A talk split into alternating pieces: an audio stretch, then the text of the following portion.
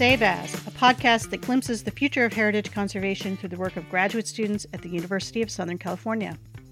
I'm Trudy Sandmeyer, your friendly podcast co-host. And I'm Cindy Olnick, the other half of this hosting dynamic duo. So, Trudy, pop quiz. What do my favorite color and one of your favorite places have in common? Do, do, do. Orange County. Yes, Orange County. Brilliant. Home of Disneyland. Happiest place on earth. Happiest place on earth. We're going to talk about Orange County today. So, Cindy, what do you think of when you think of Orange County? I think of going to see the Red Sox at Angel Stadium. I think of spending an amazing afternoon with the great Alan Hess, who opened my eyes to an Orange County I had never seen before when I was an L A snob, and I mainly associated it with freeways and very recent tract housing. Tract housing, yes. And I, you know, the word nondescript comes to mind, but I, like most places, if you get off the freeway and get out of your car, you'll see some amazing stuff. Yeah, there's some real gems in Orange County, and it has a, an incredibly rich history that, um, you know, starts, of course, with the indigenous history of the land, which underpins, you know, all of our history here in the United States, but it then moves on to some really fascinating Uh, history during the Spanish and and Mexican periods here in California, and then goes on to this incredible boom period in the post-World War Two years, where Orange County just explodes with interesting shifts in population and lots of interesting architecture happening in those post-war years. And that's kind of what we're going to talk about today. Yeah, yeah, and this sort of romanticism of uh, the area's past in its architecture, which I think is interesting, and the time that it happened, you know, uh, during the Chicano Civil Rights Movement. So we're going to hear all about this from alumna Krista Nichols, who got her Master of Heritage Conservation degree last year, and her thesis is called The Enduring Romance of the Rancho, Mission Viejo, nineteen sixty-four to nineteen sixty-seven. So she'll be talking with our producer, Willa Seidenberg. So sit back and enjoy a little trip down into the O C. Thank you for joining us on the Save As podcast, Krista, to talk about your thesis. You are not a native of Orange County, I know. Uh, when did you move there, and what were your first impressions? I moved with my family to Orange County in two thousand eleven. My first impressions were of a vast, highly dense and developed landscape. It was bewildering, actually, because it was impossible to find a center. But we uh, we eventually found San Juan Capistrano, which is well known to have a, a historic town center with the Mission San Juan Capistrano at its center. And that, I think, gave us a much clearer sense of place. So I haven't spent a lot of time in Orange County. A lot of it, I feel like, has been bypassing it on the I five. And my impressions were always spread out, relatively new, although I knew that it had been full of orange groves because of its name, Orange County.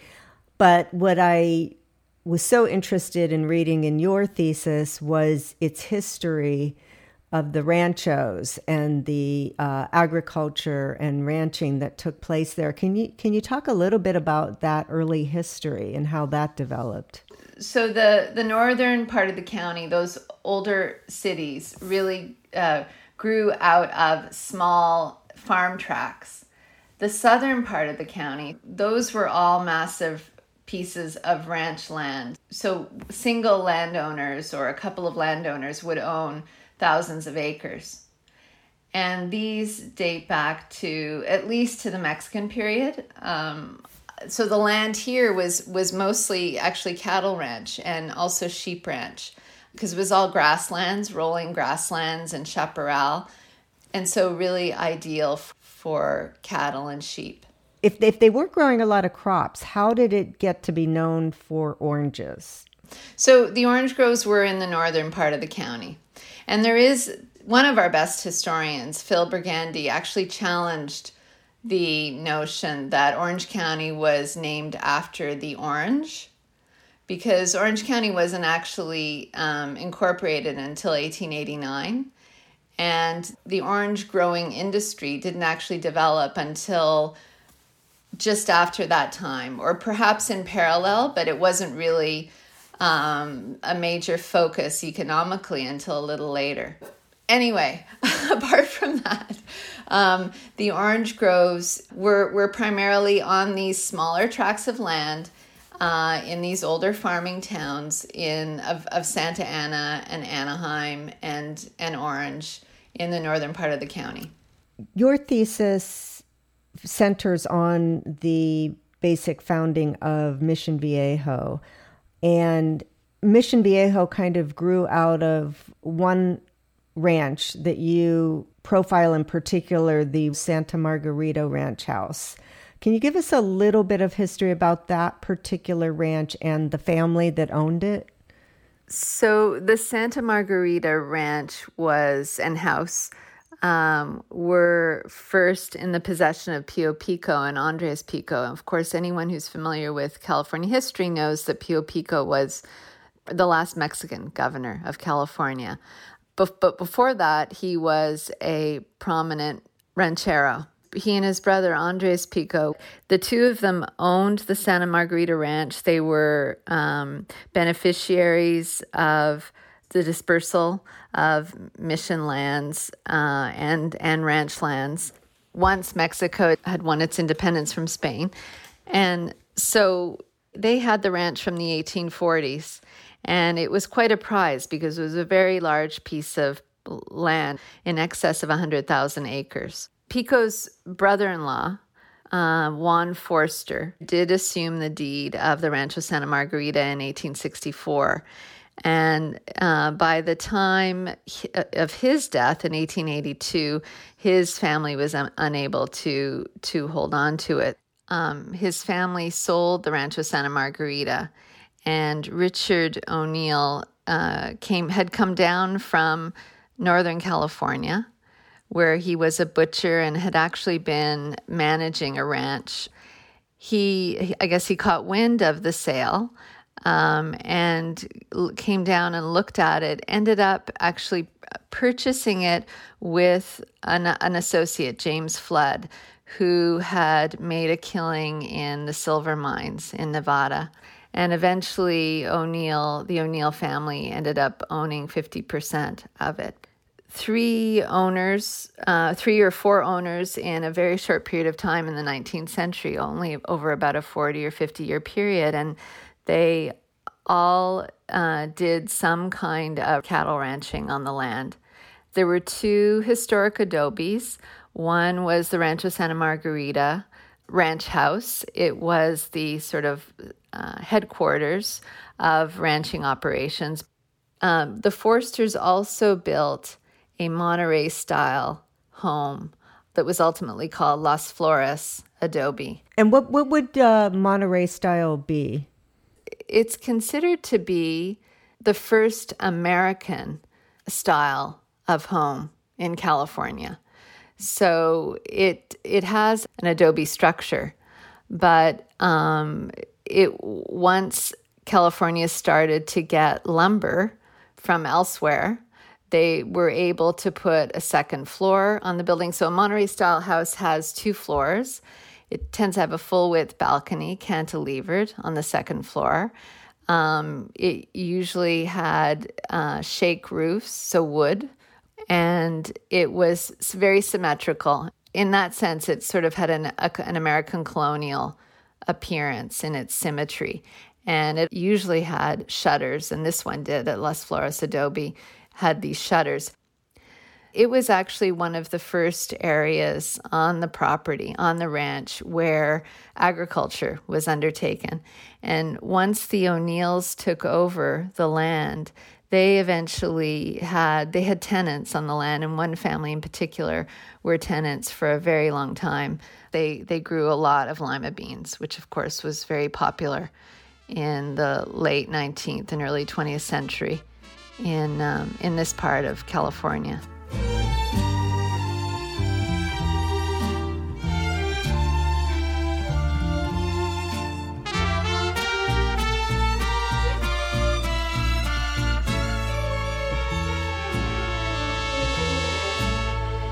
An important um, event in the life of the Rancho Santa Margarita y Las Flores was um, the Second World War in nineteen forty-two.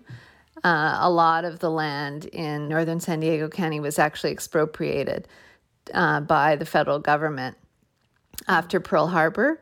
So that was actually turned into Camp Pendleton. The, and the way it worked out with the Flood family and the O'Neill family is that they ended up with about fifty thousand acres from that division in nineteen forty-two. And that was that was the acreage in southern Orange County that ultimately became Mission Viejo and, and an assortment of other communities after that. So by the early nineteen sixties, they started looking around for options for their land, what they could do with their land.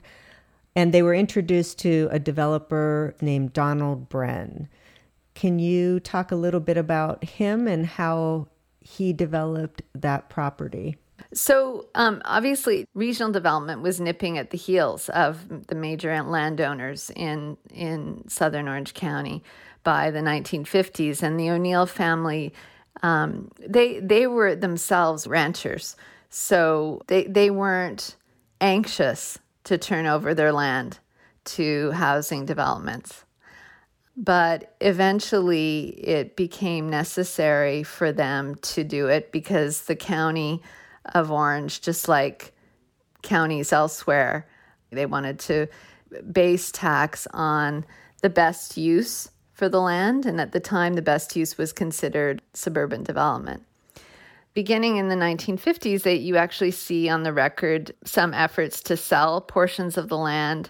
One deal did occur with um, what eventually became Coto de Caza. That had been part of the O'Neill land. Um, but otherwise, they really wanted to be involved. They didn't just want to sell the land to the highest bidder.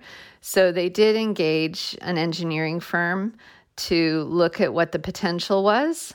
And uh, by the time they met Donald Bren, which was around nineteen sixty-three, they already had a pretty good idea of what the potential was. And they meet this bright, well-connected, mover and shaker, thirty-year-old Donald Bren. And the way it was explained to me by Tony Moizo, who is the O'Neill descendant who has been running what became the Rancho Mission Viejo Company, what Tony Moizo said was that Bren was just the most convincing. He was the one with the vision that they could embrace and that they could live with. So the focus of your thesis is the time frame is nineteen sixty-four to nineteen sixty-seven. Tell us the significance of those years. It is a very narrow time frame, but I was really interested in narrowing in on this transition period from a time when the ranch house was really the dominant tract house, the dominant suburban house in Orange County and elsewhere, to a kind of um, embrace of historical motifs. And it made so it made sense to me just to look at the first couple of tracks. Um, the other part of it is that Donald Bren's tenure with the Mission Viejo Company was between nineteen sixty-four and nineteen sixty-seven. And I came to learn that he he is sort of the dominant protagonist, both in um, you know, the birth of Mission Viejo, but also in southern Orange County as a whole, and specifically with the Irvine Company, where he's been at the helm since the eighties. There was this shift away from the ranch houses, and that's where they started leaning more toward Spanish colonial revival, right? Yeah, I wouldn't say that um, they leaned more toward it. I think you where you see a greater representation of the Spanish colonial revival is is actually later, into the seventies and eighties. Um, at this point, in the late sixties, you just see a very light application of Spanish details. So the house may be a, a ranch house, but it may have, you know, um, an arched entry. It would be clad in stucco, probably painted white. It could have a red tile roof. A lot of these elements wouldn't be necessarily be seen in in a single house. You'd see them spread out in different models. The O'Neills and Donald Bren formed this Mission Viejo company. And and that's the focus of your thesis, is how Mission Viejo was developed by this company. Why did were you attracted to telling that story? First of all, I did want to focus on a topic in Orange County. Um, because Orange County's historic built environment has not been well studied. So I wanted to contribute to that um, because I'm a resident here, and also I, I work as an advocate for Preserve Orange County. I think also the the fact that it was vernacular in nature. I I love high-style architecture as much as anyone who's studied it and done a, a degree in it, but I was really interested in what the factors were that went into producing tract homes that most of us own and live in. One day I met my colleague from Preserve Orange County, uh, the architectural historian Alan Hess, at La Paz Plaza. I didn't think anything of the place where we were located, but he started to point to the features of the plaza. And he made me realize that this was an example, a late mid-century example, of ranch architecture or Spanish-inspired architecture. And that really, that I think that really piqued my interest at that point. At one point in your thesis, you talk about the fact that the planners didn't want Mission Viejo to be a, quote, stereotypical development. Um, what did that mean to them, and and how did that affect the way they planned the community?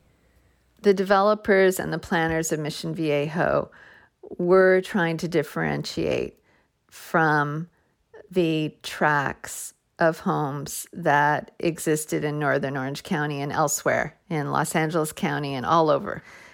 They had enough land. And and keep in mind, it's important that the landowner was an active part of the business from the beginning. They knew that they were going to be in it for the long haul. They could afford to look at the big picture. And the ideas of master planning were very popular at the time. You know, in the post-World War Two period in Europe, master planning was implemented in different ways, interpreted in different ways in different parts of Europe. In places that had been bombed, in the suburbs of London, for example, um, there was there was an opportunity to create brand new towns, new towns, they called them. And America had its own tradition of planning, master planning, with Clarence Stein, for example. Rather than having disparate developments, you know, one builder building on a few acres here and another builder building a few acres there, and there being absolutely no sort of planning logic uh, in how those different communities relate to each other, or even different buildings and streets, you had the situation in Mission Viejo where they could actually plan out the commercial, the industrial, the residential, the institutional, all at once. And as I mentioned, you know, the County of Orange was catching up with that by putting in place a planning district ordinance in nineteen sixty-three or sixty-four, which enabled that kind of um, of development to take place.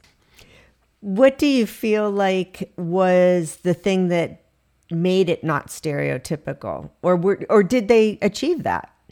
Uh, I think within individual developments, they achieved it. Um, you can see it in the variety of elevations on the houses. For example, you know, different roof forms. This is the era of the sweeping roof or the um, reverse salt box. Um, so even while you had the cross-gabled roofs of the ranch houses, you had these other two-story um, roof forms as well by the late sixties. Even in the ranch house tracts in Los Angeles and northern Orange County, you could there was always a a choice of finishes. But but by the time you get to the nineteen sixties in Mission Viejo, you're you know the sky's the limit. There's all, there are all kinds of exterior finishes, different types of paneling and stone, and so the houses really did look different from each other in a way they hadn't before. They were also larger. Um, the first developments in Mission Viejo were built on hills. This wasn't flat farmland, and they really did try and keep the undulation of the land that, that creates some in, you know some interest, some some some landscaping interest.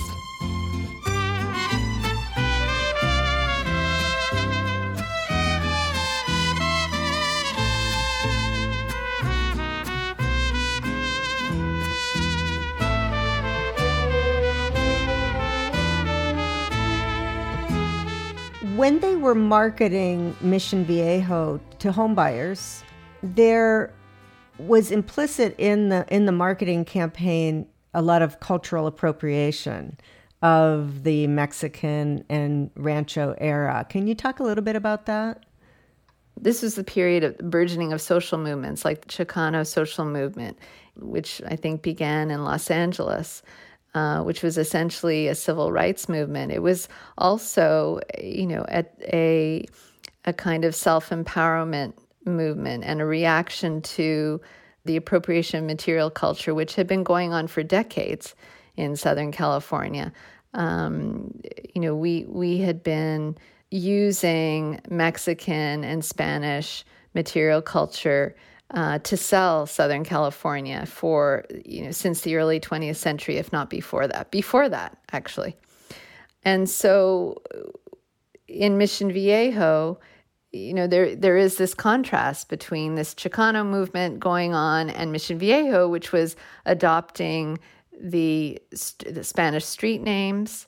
They were trying to simulate adobe in some of their um, landscape elements and and uh, and buildings.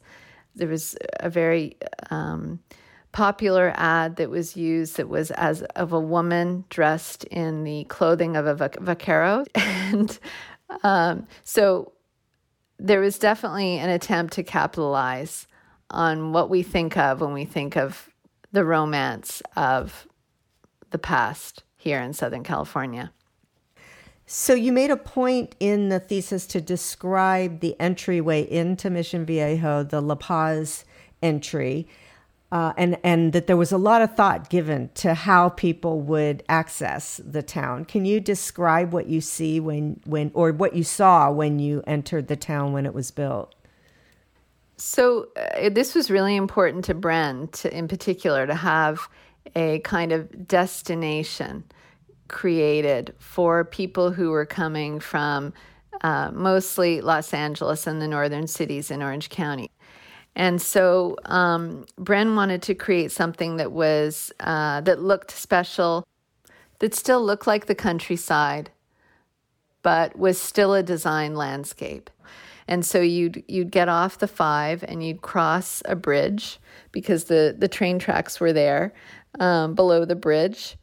And you would be greeted by a carved wood sign that said Mission Viejo. And there were um, these curved masonry walls, which were made of a slump stone. They were called, it was called Barcelona brick. It was made to imitate adobe brick. And beyond the Barcelona walls were these round brick planters that had these very large uh, olive trees planted, and the median was all grass. And um, to cap it off, they developed a light standard for the community that they called the Mission Bell Luminaire, which was a takeoff on the Mission Bell that was used for the El Camino Real that was um, conceived of in the early twentieth century. You could also see the construction going on of the high school that was just to your right, um, with its red tile roof, and a church to your left, a first church, a Lutheran church, Mount of Olives.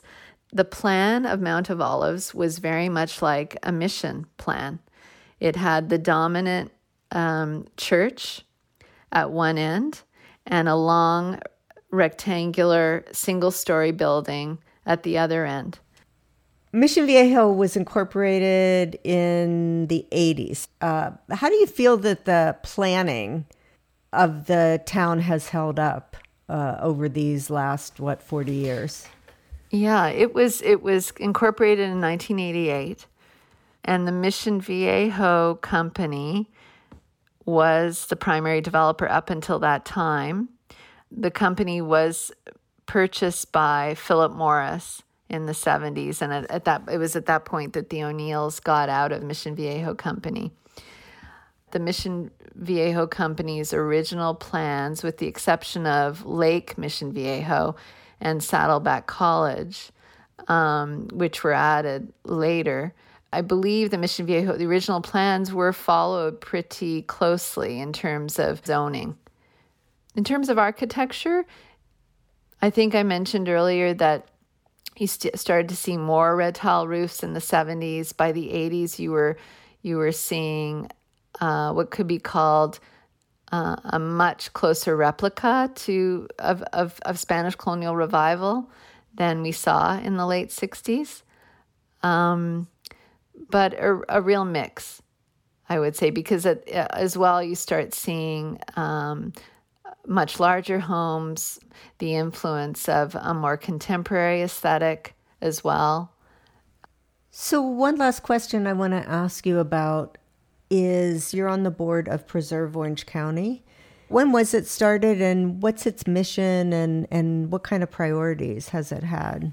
Preserve Orange County was started in two thousand sixteen. We're a membership-based organization. Your your listeners will be familiar with the L A Conservancy. It's a very similar mission in that we promote the conservation of the architectural heritage and cultural heritage in in the county. We do a lot of advocacy. Probably most of our time is spent on advocacy, particularly now during the pandemic period when we can't um, conduct any architectural tours, at least in person. Um, and it seems like uh, the threat to historic resources is hasn't let up uh, in recent recent months. So we we spend a lot of time just making our voices heard in uh, at public hearings, uh, mostly in the older cities, obviously where there where there's an older building stock, and we find ourselves um, defending a lot of modern buildings, uh, modern commercial vernacular buildings. And we do we we try and also build awareness um, in other ways about the historic built environment. So in our newsletter, which is a quarterly, we get writers who will write who will do research about architects or about historic sites or or buildings that we believe are eligible, um, but that have never been designated. We're constantly trying to educate the public about what is here. It must be interesting, too, because, as you said before, Orange County hasn't been written about so much. Uh, so there must be a lot of fertile ground to cover. We didn't invent preservation in Orange County. There have been um, several organizations spread out in the county, not not county-wide organizations, but that are tied to individual cit- cities like Fullerton Heritage and the San Clemente Historical Society and, um, you know, Village Laguna. All of these organizations have been around for a very long time doing the work that, that we do countywide. So our website is w w w dot preserve orange county dot org. Well, thank you, Krista, for giving me a better sense of that vast area I drive through on the I five and, and some of the history of Orange County. My pleasure. Thanks for having me. Thanks so much for joining us for this episode of Save As. Tune in next time when we talk about another part of Southern California that's been largely overlooked and misunderstood, the city of Compton. They threw bricks and stones through windows. They burned crosses. They tried to scare Black folks from being out at night. Like, all of the same behaviors that you would have seen anywhere else in the United States also happened in Compton. But the opportunity opened opened itself up, and there was no turning back, no matter what.